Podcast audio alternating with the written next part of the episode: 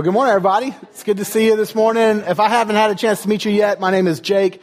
I'm one of the pastors here at Midtown Church, and so glad that you're joining us. Good to see all of y'all as we uh, continue a series that we're actually uh, nearing the end of. We're, this is week five of a six-week series that we've been calling "Grow: The Nature of Christian Discipleship."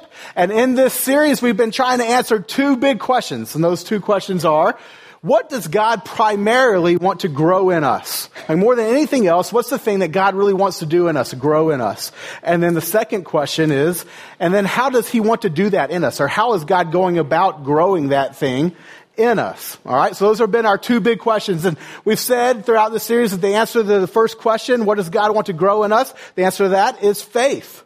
That the main thing, the primary thing that God wants to grow in us more than anything else is faith or trust in Him. More than like, you know, good morality, good character, more than knowledge.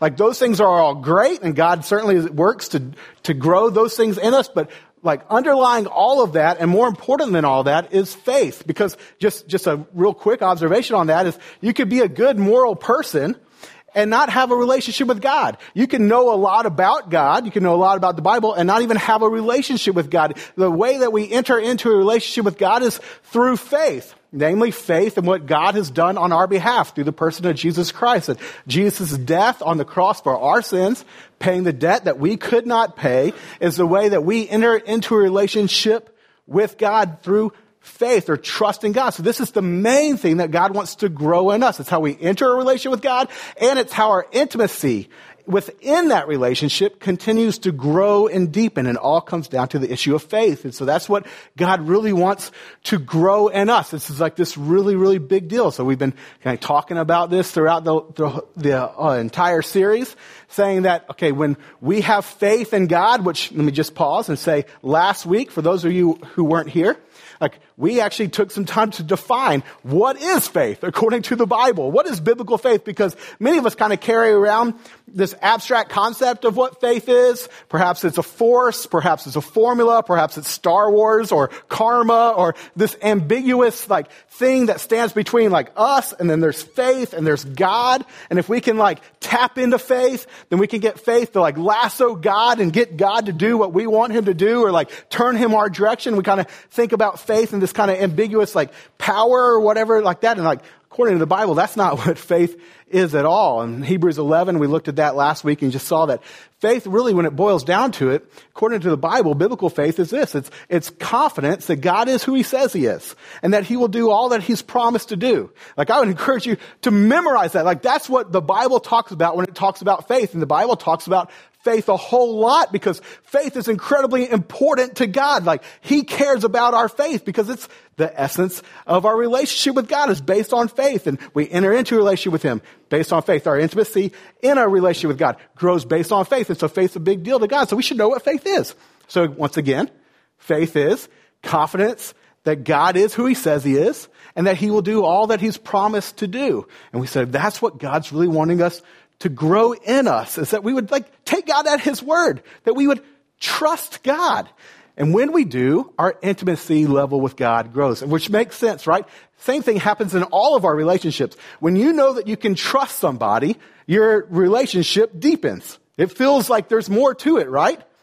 Same with our relationship with God, which results in honoring God pleasing God. In this series, we talked about that out of Hebrews 11, that it's, without faith, it's impossible to please God, which means that with faith, it is possible to please God. It's a big deal that we would have faith in God. We talked about at the beginning of the series how, man, like, what amazed Jesus, and really there was only two things in all the gospels that you ever see that actually amazed Jesus, and one was positive, someone's big faith in him, really believing that Jesus could do what he says he could do. Like that really amazed Jesus. It blew him away. And then there was one other time that you see Jesus amazed, and it was in the negative sense. It was when the whole town, his hometown, didn't believe that Jesus was who he said he was. And so they couldn't, like Jesus was just amazed, kind of blown away by their lack of faith. So our faith, guys, it pleases God. Our faith can even amaze God. Like our faith is a big deal to God. And it's a big deal to us. Like we should want God to grow faith in us.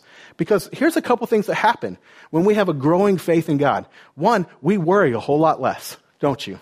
Like if you really believe that God is who he says he is and that he's going to do all he's promised to do, then you know, you believe that he's in control. And therefore, you're not, you're not always like wringing your hands and feeling all anxious about everything. Like there's this peace that comes with like, okay, like things are not happening the way I thought they were going to happen, but here's what I know. I know that this didn't surprise God. And he's got me and he's real and he loves me and he knows my name and he died for me. And so he loves me and I know that for sure. And therefore I'm not going to freak out. Man, that's awesome that we could live with that kind of peace. We should want God to grow faith in us that we would live with incredible peace. Here's another thing that happens when we have growing faith in God. We have this great sense of direction. That we can take God at His word. We trust God. And therefore, when God says, hey, go this way, or live this way, or do this thing, we say, okay, okay. I'm going to do that because I trust you, God. I know that you are good. I know that you are wise. And therefore, what you say is best. And so I'm going to do what you say. And we have this incredible direction, which also leads to blessing. When we go the best way, it works out the best. Well, if God's good and, and He's wise, He's going to tell us the best. we go that way, then it's going to be what's best for us. Which doesn't mean that we won't have like persecution or that we won't have trials, but what's best, what's really ultimately best will always be what's happening when we go the direction that God tells us to go. So we have direction. That's such a, a good thing. We have peace. We have direction. You could just go on and on about the incredible goodness that comes for us when we have this growing faith in God. It's, it blows God away. It amazes God. It pleases God and it leads to blessing for us. And so we should uh, like say with God, God, what you're wanting to do is grow faith in me. And you know what? What I'm wanting you to do is grow faith in me. Like this is a good thing. It's for your glory, God, and it's for my good. So God, yes, please grow faith in me. Grow the where I trust you, God, more. Grow big faith in you. Grow that within me. That's what we should be saying to God. And God is saying, hey, that's what I want to do.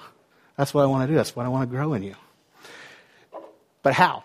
That's the second part of this series. That's what we've been getting into. It's like, okay, well, how does God grow faith in us? Like, how, how does He grow to where we would trust Him more? How, what does He use in our lives to cause us to trust Him more, to, to have bigger faith in Him? And we've said that through just a kind of observation, you know, there's no passage in the Bible that just lays this out verse by verse, though you see these things show up in the Bible over and over again. But we've noticed primarily through just observation from in my life, talking to many of you, and then like talking to other pastors and reading books on this. And like what we see is like there are five key things that God uses to grow our faith that there may be six, or there may be seven, or there may be eight, but there's at least five. And I think that many of us, as we've been talking about this the last few weeks, we've all like said, okay, yeah, I see how God's used that. Or I see it in, in someone else's story, how they've, God's used that to grow their faith. And here are those things. First one is practical biblical teaching. Practical biblical teaching, where you hear God's word taught, and it's not taught just for you to know something, but to actually do something with it, and then you go and actually do it. You actually apply God's word. You don't just learn it, but you put it into practice. When that happens, God uses that to grow your faith. Because you actually are doing what God says, and when you do that, you start seeing God's hand in your life showing up and like, you know what? God can be trusted. Like that's a huge thing. We talked about that a few weeks ago. The second thing we said is this, uh, um, private disciplines. Private disciplines where you trust God to get alone with Him. You're not doing it for the praise of others, but you get alone with Him and you spend time with Him in prayer and the Word. You, you fast and you give. These were all parts of private discipline that Jesus talks about in Matthew chapter 6. And we said, like, there's an element, like, when we can trust God with our time, trust God with our money, and we act on that, what we find is that God is incredibly trustworthy and God uses that to grow our faith. So the challenge of that week was to give God your first few minutes and your first few dollars. And I challenged y'all to do that for 30 days. Just first few minutes and first few dollars and allow God to use that to grow your faith in Him. And I want to encourage you to continue on in that. You still would have 15 more days for that challenge. So like live that out and see how God's using that to grow your faith in Him. So that was private disciplines. Then last week we talked about providential relationships. We just noticed that how like God uses relationships with people to grow our relationship with Him. And like we see this principle over and over again in our lives. Like if, any, if you are a Christian, or perhaps even if you're not a Christian yet, but you're just exploring, uh, is Christianity, is there something to it? Most likely, somewhere along the way, there was someone in your life that's helped you begin to explore or helped you come to know and believe that Jesus is your Savior. That God uses relationships with people to grow our relationship with Him. That this is how, this is a huge way that God uses to grow our faith in Him, which is why we said last week, like, I want to encourage you and challenge you. Like, put yourself in environments where you're going to be around other believers that will help encourage you in your faith with God. And like, we can't create providential relationships for one another. We trust God to do that, but what we can do is we can act in faith knowing that this is how a key way that God works. So let's, let's put ourselves in environments with other believers and ask God, God, can you give me someone here in this small group, in this MC, in this huddle that's going to become a friend that you use to grow my faith in you? So that was a big deal we talked about last week. Today, we're going to be talking about personal ministry. And then next week we'll get into pivotal circumstances, good things, bad things that God uses to get our attention and can use to grow our faith in Him. So don't miss next week. We'll, we'll get to spend some time on that. But today, I want to spend some time talking about this personal ministry and how God uses that to grow our faith. And so here's what I mean by personal ministry. And I'm sure that many of y'all can relate to this. That there's probably a time in your life, if you've been a Christian very long, where you were confronted with an opportunity to serve.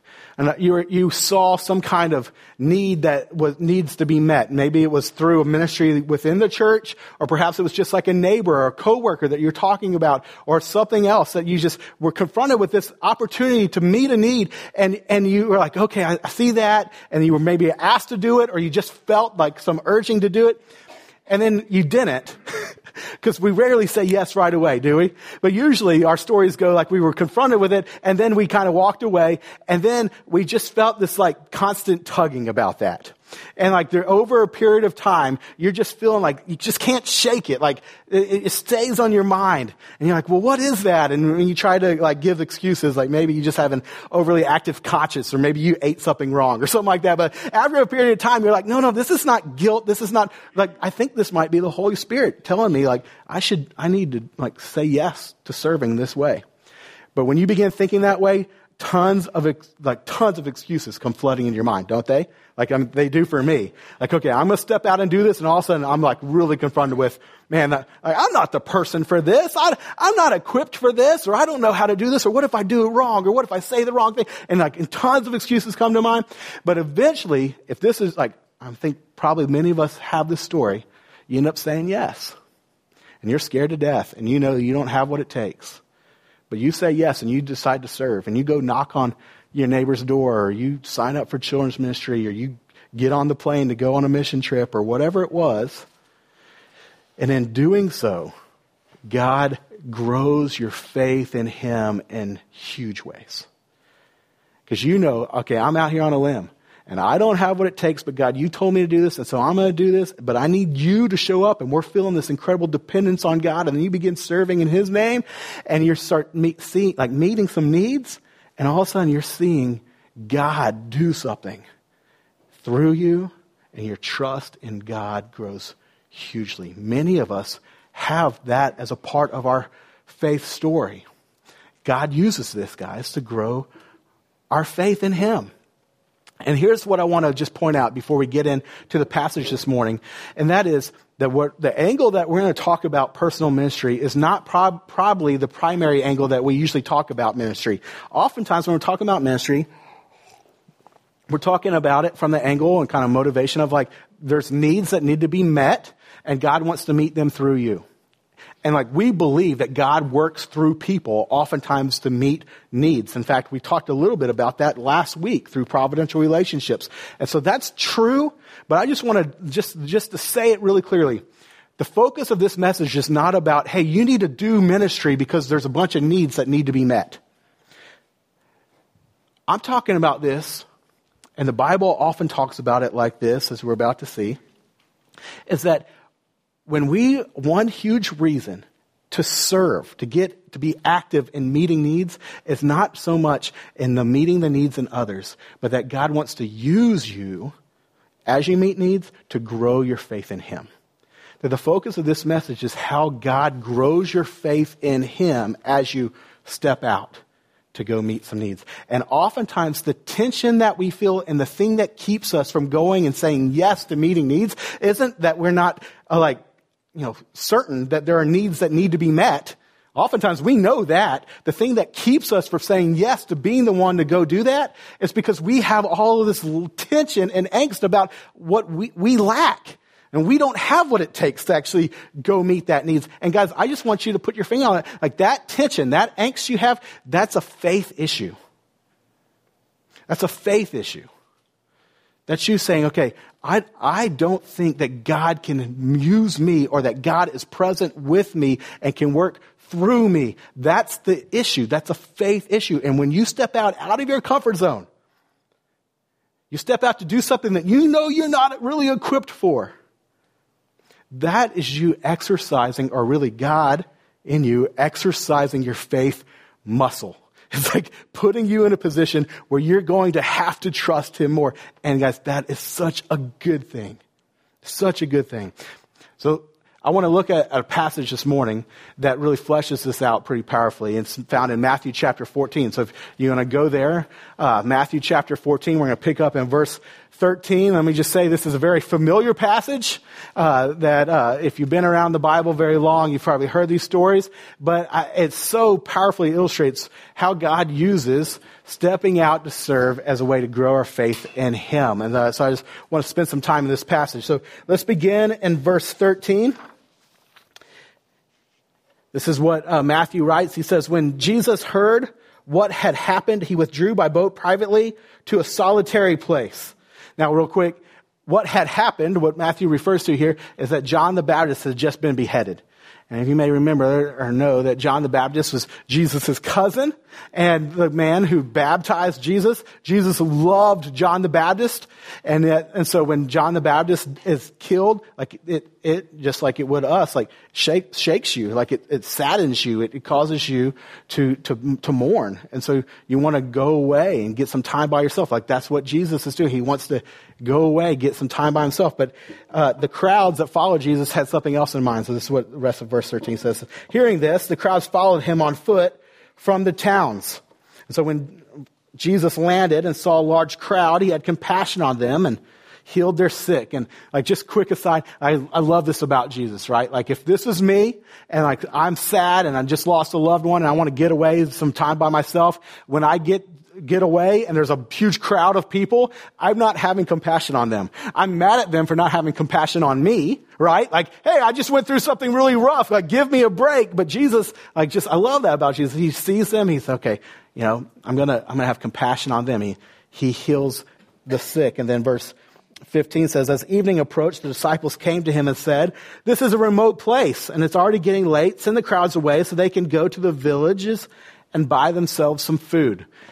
So they're in this remote area because that was the idea. Jesus was trying to get away from everybody, but they followed him there. And so the disciples, once it's getting late, they might themselves have been getting hungry, but like, you know, how you, you could kind of do it. Like, it's not really about me, Jesus. Let's think about everybody else. They're probably getting hungry. So let's like, let's send them away. Let's think about them. Let's go, you know, make sure that they have some food. And, and, and yet this is how Jesus responds. Verse 16. Uh, Jesus replied, they do not need to go away. You give them something to eat. Now, if you've been a, a, a, Christian for very long, you probably have experienced this to some degree. Where you see a need, you see something that, that you know, you, your heart goes out to some kind of ministry, some kind of group of people in our city, or you're someone that you work next to or you live next to, and you like acknowledge a need, and you think, okay, Jesus, like, you need to do something about that. Like, let me begin to pray for them. And then if Jesus says, okay, I want to do something about that, um, you do it. All of a sudden we begin to think, no, no, no, no, no, no. Oh, Jesus, I don't think you understand. I'm asking you to do it. And Jesus saying, I want to do it, but I want to do it through you. And it's like, no, no, I'm a prayer. I pray. I'm good at praying. Like, I'm happy praying. I'm going to be a prayer warrior. And let me just say, that's awesome. Let's do that. Let's pray. But oftentimes we get in this kind of conversation with God. We're like, okay, God, like, I don't, you know, I wasn't really thinking about me doing it. Well, I need, I need you to do it, Jesus. But Jesus says to these guys, like, hey, why, don't you do this? And they are like, how we would be. Uh, I'm not, I'm not, I'm not so sure. Jesus is like, oh, how, how, how are we going to do that? So then they, uh, I'll just go, keep going. So verse 17, they come with the excuse. Hey, we, we have only five loaves of bread and two fish, they answered. Like, hey, Jesus, like, we don't have what it takes, right? And isn't that our answer oftentimes if we feel like Jesus saying, hey, you do this? It's like, well, I would, Jesus. But I just, you know, I'm, I'm, I'm limited with what I've got. I've got limited resources here. So like, let me just, uh, I don't, I don't exactly have what it takes. Which is funny. Like, I, I think that we can get away with saying those kind of excuses whenever for us, it's oftentimes like the Holy Spirit nudging us and like internally or like we hear a message or reading the Bible and it's like, oh, okay, I should do something about that. But then it's like, well, is that really God telling me to do that? And we can blow it off. But these disciples, they're, they're standing in front of Jesus and they're saying, like, Jesus, like, I want you to feed them. And they're like, nah, like, I just don't think, that's like, that's like bold, right? Like, I just, I'm, I'm to say no to Jesus right in his face. But he says, we, you know, we've got only five loaves of bread and two fish. And Jesus says, hey, bring them here to me. Bring them here to me. And I think this is, is so powerful, and I, I hope that you will hear this this morning. Because I think Jesus' response to the disciples are the same thing that he says to us. And here's what he says. He says, I, you see a need. If you feel me nudging you to meet that need through you, and you feel like you don't have what it takes, Here's what I want you to hear. I want you to hear that. Why don't you just take, why don't you just bring whatever you have to me? And Jesus says, I want you to feed the 5,000. We don't have what it takes. We only have this. Then Jesus says, just bring that, just bring that to me. I think he says the same thing to us. But Jesus, I don't, I don't even have a, I don't even have a college education. Jesus says, well, just bring whatever education you have. Which is, I, I just don't think I have enough time. Jesus, just, just bring whatever time you have. But, but Jesus, I don't think I have all the answers. Like I don't have, what if they ask me some questions I don't know how to answer? But just, just, just bring the answers that you have. But Jesus, I don't, I don't even like have a really great understanding of the Bible. Like I'm just kind of new to this. Like how am I going to help someone else know what you say? I don't, just bring whatever you have. Just, just bring whatever you have. So they do. Verse 19 it says, and he directed the people to sit down on the grass and taking the five loaves and the two fish and looking up to heaven, he, he gave thanks and he broke the loaves.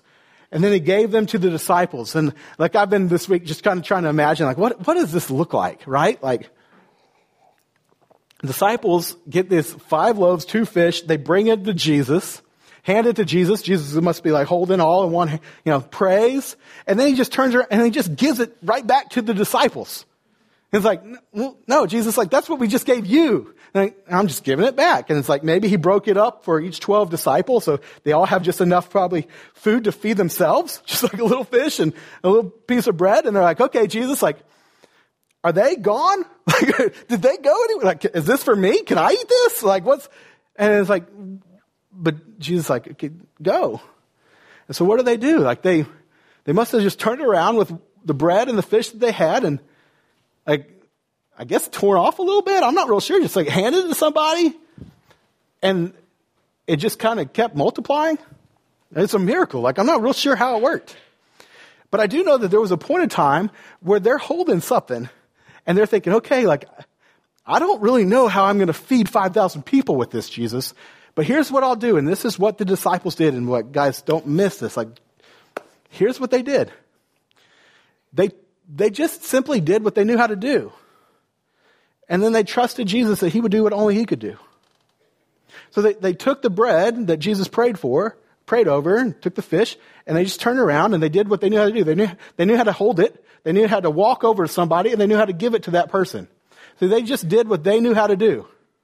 And then Jesus did what only Jesus could do, and he made the stuff multiply to where there was more. And then they did what they only knew how to do. So they gave some more to the next person. Or perhaps they began to pass it down the row and they started seeing it multiply. And like, but they just did what they knew how to do, and they saw Jesus do what only he could do. And friends, That's the Christian experience to a great degree when it comes to serving in partnership with Jesus.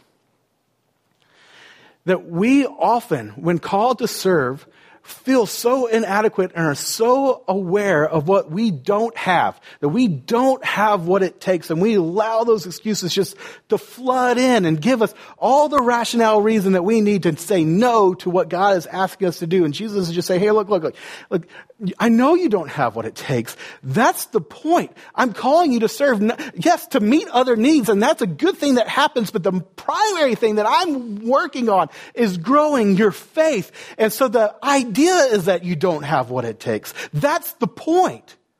And so here's what I want you to do. I want you just to do what you know how to do while trusting me that I will do what only I can do. Because when you step out in faith like that, something awesome happens. Your faith begins to grow. And you begin to trust Jesus more. And it's beautiful. And people begin to get served. But you said, the idea is that you don't have what it takes.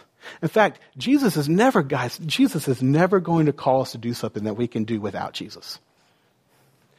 That Jesus is going to always call us to do something that was going to push us into a deeper intimacy and dependency on Jesus. So that's, that's the point. I want you to have to trust me.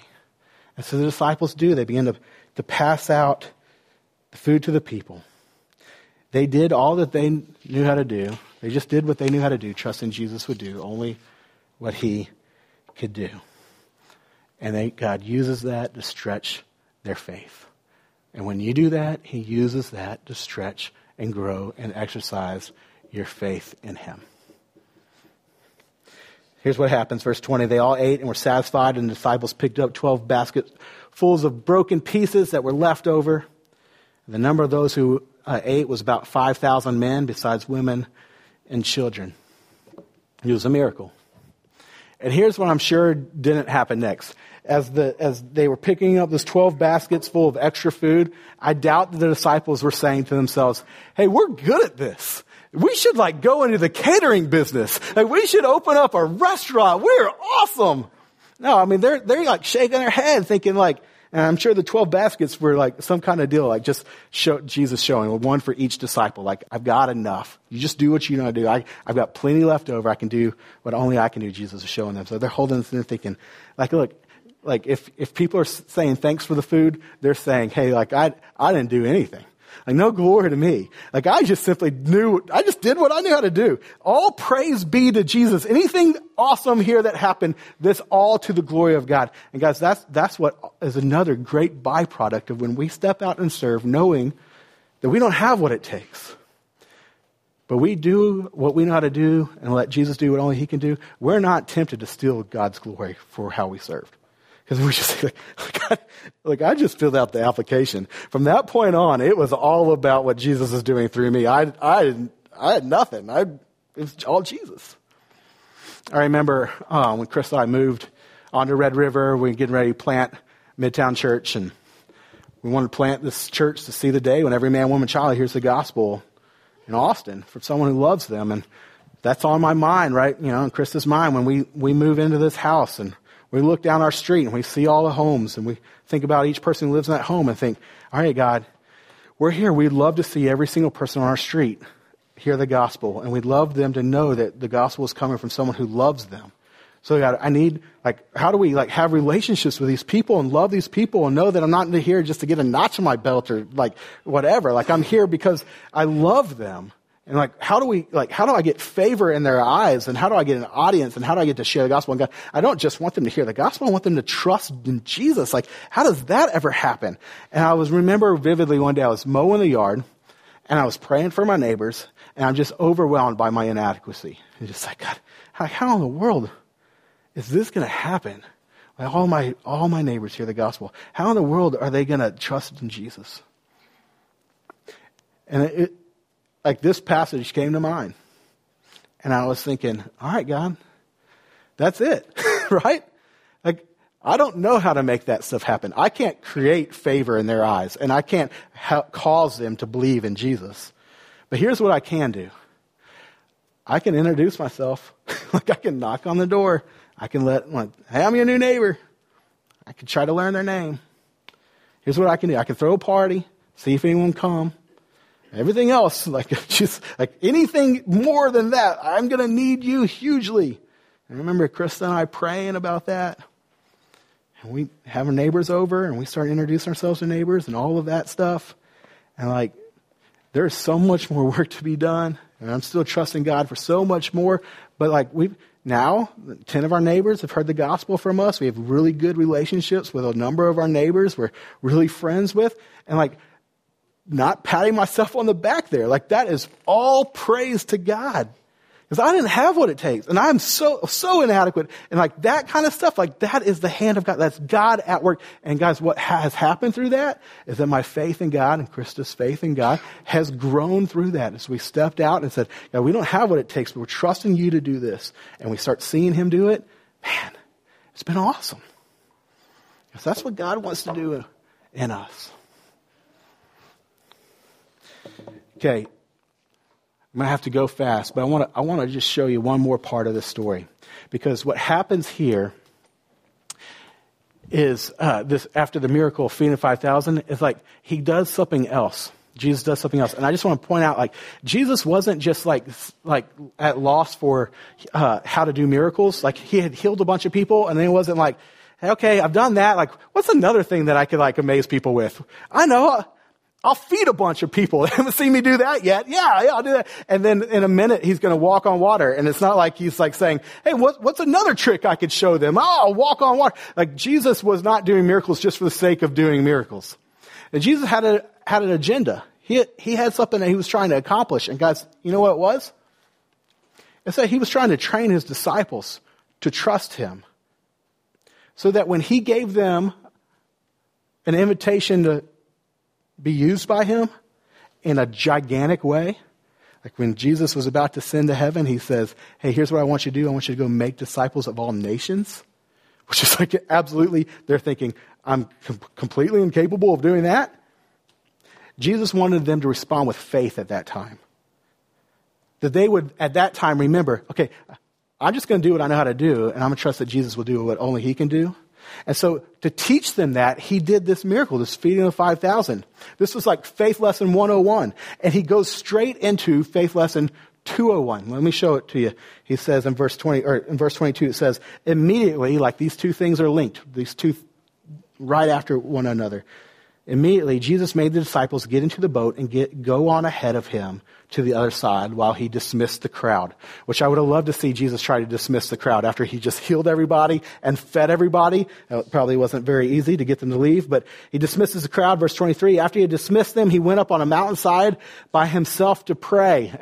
Quick aside, like, guys, Jesus got away to pray. Like he was mourning his, his, the loss of his cousin. He wanted some time with the Father. Like he's just like, if Jesus would take time to get alone with the Father, let us take time to get alone with the Father. Okay? Private disciplines. God, use that to grow your faith. Give God your first few minutes. Okay. Verse, later, rest of verse 23. Later that night, he was there alone, and the boat was already a considerable distance from land, buffeted by the waves because the wind was against it. Okay.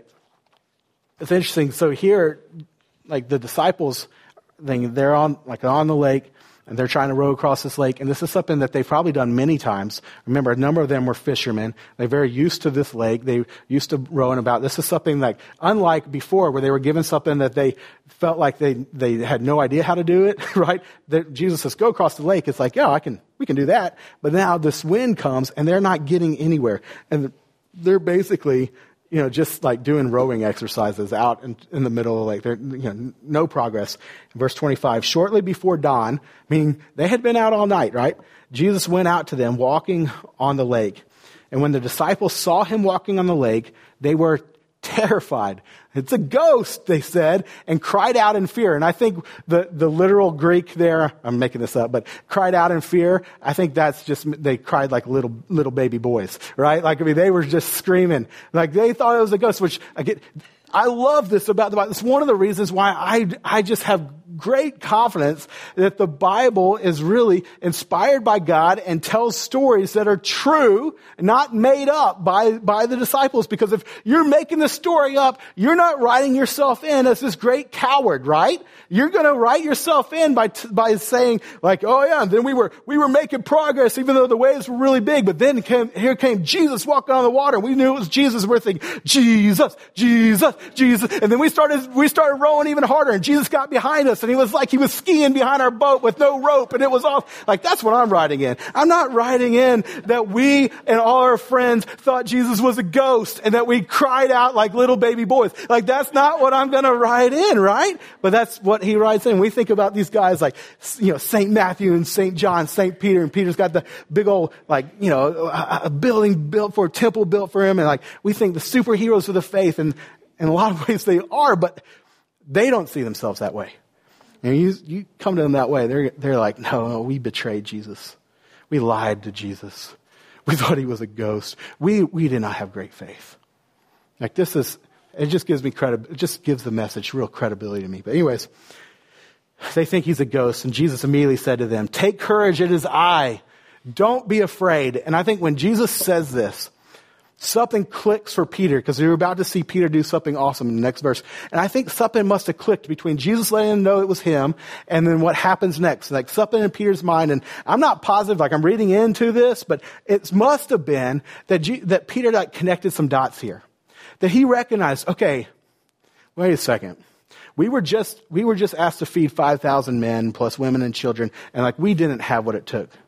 And like, but Jesus, I think, was trying to teach us that if, if, if he says to do something, calls us to do something, then as long as we just do what we know how to do, he's going to make it possible. He's going to do what only he can do. Like, I think that's what he was just teaching us. And so now, you know what? He sends us across this lake and Jesus, Jesus, you knew about the windstorm. You knew that we couldn't get across this lake. I see what you're doing, Jesus. Jesus, you're trying to teach us something again. You're trying to, look, I think, and then I think he just connects the dot. It's like, okay, you know what? If, if Jesus invites me to do something, even if it's something that's absolutely impossible for me to do on my own capability, my own abilities, if I just do what I know how to do and trust that He will do what only He can do, then I can do the impossible.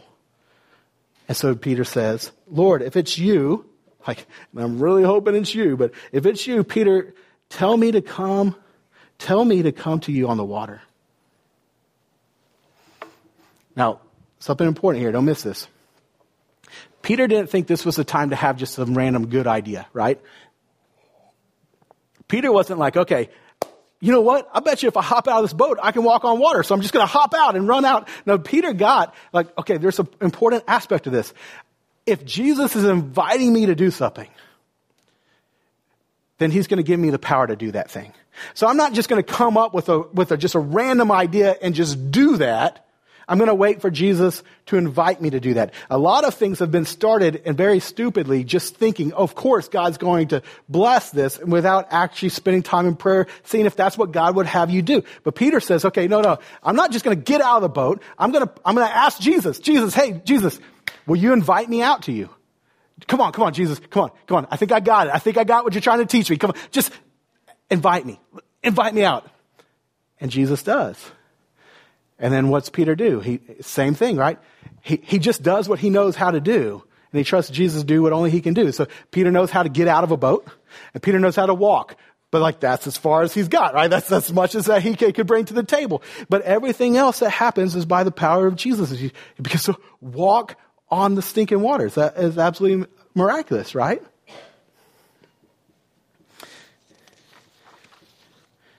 Verse 30, but when he saw the wind, he was afraid and beginning to sink, cried out, Lord, save me. And at some point in time, as he's walking on the water, Peter takes his eyes off Jesus and he begins thinking about what he is able to do. And he's like, I'm not, what am I doing? I can't do what I'm doing right now. And he focuses on the wave and he begins to sink. Jesus reaches out, verse 31. Immediately, Jesus reached out his hand and caught him. You of little, what's, what's the word? You little faith. He said, Why did you doubt? And guys, That's what this is all about. This whole thing is about faith. It's what Jesus is wanting to teach his disciples that they, they have faith in Jesus' power.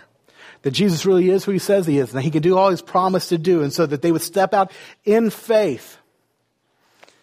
And Peter, when he began to sink, it was, it was not as a result of like he took the wrong step. you know, it wasn't a matter of like he, he had the ability and then he forgot he had the ability. It was a matter of faith. He didn't ever have the ability. He was trusting in Jesus. Jesus had the ability. And his faith began, he began to doubt his faith when he took his eyes off Jesus. This is a faith issue. And I think that when, when Jesus reaches out for Peter, and I'm not positive on this, but my picture of this is that, that Jesus was not like chastising Peter.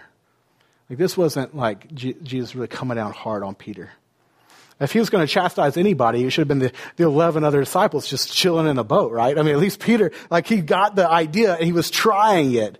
Now, I, I think this is Jesus reaching out for Peter and like, I know, like, I guess this is maybe the parent coming out of me, but like, just like reaching, reaching for him and just saying, Oh, Peter, you almost had it. Oh, you, you were so close, man. You, you, you got it. You got it. You just, why did you doubt? Why did you doubt right in the last minute? Like you got it. Like with me, all things are possible. If I invite you to do this, even if it's impossible for you, I can do it through you. Just do what you know how to do and just trust that I'll do what I only can do. You, you got it. You were so, oh, Peter, you were so close. You were so close. I love how the story ends. When they climbed into the boat, the wind died down, and then those who were in the boat worshipped him, saying, Truly you are the Son of God. Truly you are the Son of God. Like we, we thought you might be after that feeding the 5,000 thing, but now we're convinced. Truly you are the Son of God. Friends, God uses ministry, involving yourself to serve others, as a way to grow faith. But it has to be a serving of others that is outside of your comfort zone. If you just do something that you know that you have the ability to do, then that's great. You can meet needs, and we're all for that. But what God wants to do is to invite you to do something that you absolutely know that you cannot do without Him. And when you step out to do something that you can't do, but that He can, and you're trusting that He will through you, he uses that to grow your faith in incredible ways. So you look at down your street and you see your house, the houses on your street, and you think, how are they going to hear the gospel? And you feel so inadequate, you think, okay, that's the point. And God, I'm going to I'm gonna, I'm gonna do what I know how to do. I'm going to trust you to do what only you can do. You, you hear a need, like a need in our children's ministry to serve, and you think, I, I don't know how to teach kids the Bible, and I don't, I'm not even good with kids. You think, okay, that's all right. That's the point. I'm going to trust God. I'm going to say yes. I'm going to do what I know how to do. I'm going to trust Him to do what only He can do. And we've got We've got a couple people serving our children's ministry right now who are brand new believers, have never taught the Bible at all, and scared to death. They're walking into children's ministry classrooms, still tearing off the cellophane off their Bible, trying to figure out how to open this thing. And like, and God is using them. One of them is teaching my kids, the pastor's kids, teaching the pastor's kids the Bible, and my kids are loving it and growing in their knowledge of God and His Word. It's absolutely awesome. God uses you to do what only He can do when you just do what you know how to do trust Him with the rest. It's powerful, guys. We got people going on a mission trip to Haiti in a few weeks. Never been on a mission trip before. They're scared to death. They like I I don't even know. Like I think maybe I should still be having missionaries come to me. Like I'm not sure if I should be a missionary going to others. I'm just new to my faith, and but they're going. They're, All right, God, I'm scared, but I'm going to do what I know how to do. I'm trust you. You you do what only you can do. And I like I just can't wait to see what God's going to do through them. Friends, God may be tugging on y'all's heart right now. There might be something that's been in this message this morning that just brought to your mind. Like, here's, like, you've been trying to shake off for a while now. God's saying, here's what you need to do. Here's what you want to do. The Holy Spirit's been putting that on you for a while, and you've just been saying, no, I can't, I can't, I don't have what it takes, I don't have what it takes. Hear Jesus say, bring me what you have. Hear Jesus say, do what you can do and trust me to do what only I can do. Guys, say yes. He will use that, yes, to meet the needs of others, and awesome. That's awesome. But He will also use that to grow your faith in Him big. And through that, your intimacy with God will flourish. Will you say yes? We're going to go in time of worship here. It's a time of response. And as, if there's something here that God's been tugging at you on, I want to encourage you to write it down. Use this time just to say, God, what, what are you, am I supposed to be saying yes to? Or pray the prayer of Peter. God, I don't know what you're asking me to do, but here's what I would wish that you would ask me to do. Invite me out to do this. Invite me out of my comfort zone, God. Ask me to do this. Will you ask me to do this? If you ask me to do this, then I will say yes. Guys, use this time to ask God, God, what do you want me to do? And then respond with yes. Not because you're able, but because He is. Father, we love you, and we're so thankful for your Son. We're, th- we're so thankful that because of what Jesus did for us on the cross, we don't have to say yes to serving you in order to be accepted by you. God, that is an incredible freeing truth. That it's not what we do that causes us to be acceptable for, uh, in your eyes. It's what Jesus has done for us on our behalf. And it's faith in Christ that we know that we are forever made your sons and daughters. But God, because of the relationship we have with you through Christ, that we know that the Spirit lives within us, that we are forever joined with you, we do know that you can use us to serve others. And Lord, we recognize that you want to grow faith in us. And so, God, I pray for each of us in this room that we would say yes to you. And as you call us and invite us to serve others on your behalf, Uh, we would say yes even when we're scared to death and we're so keenly aware that we don't have what it takes, God, that that would excite us and not scare us. That would say, God, God's at work here.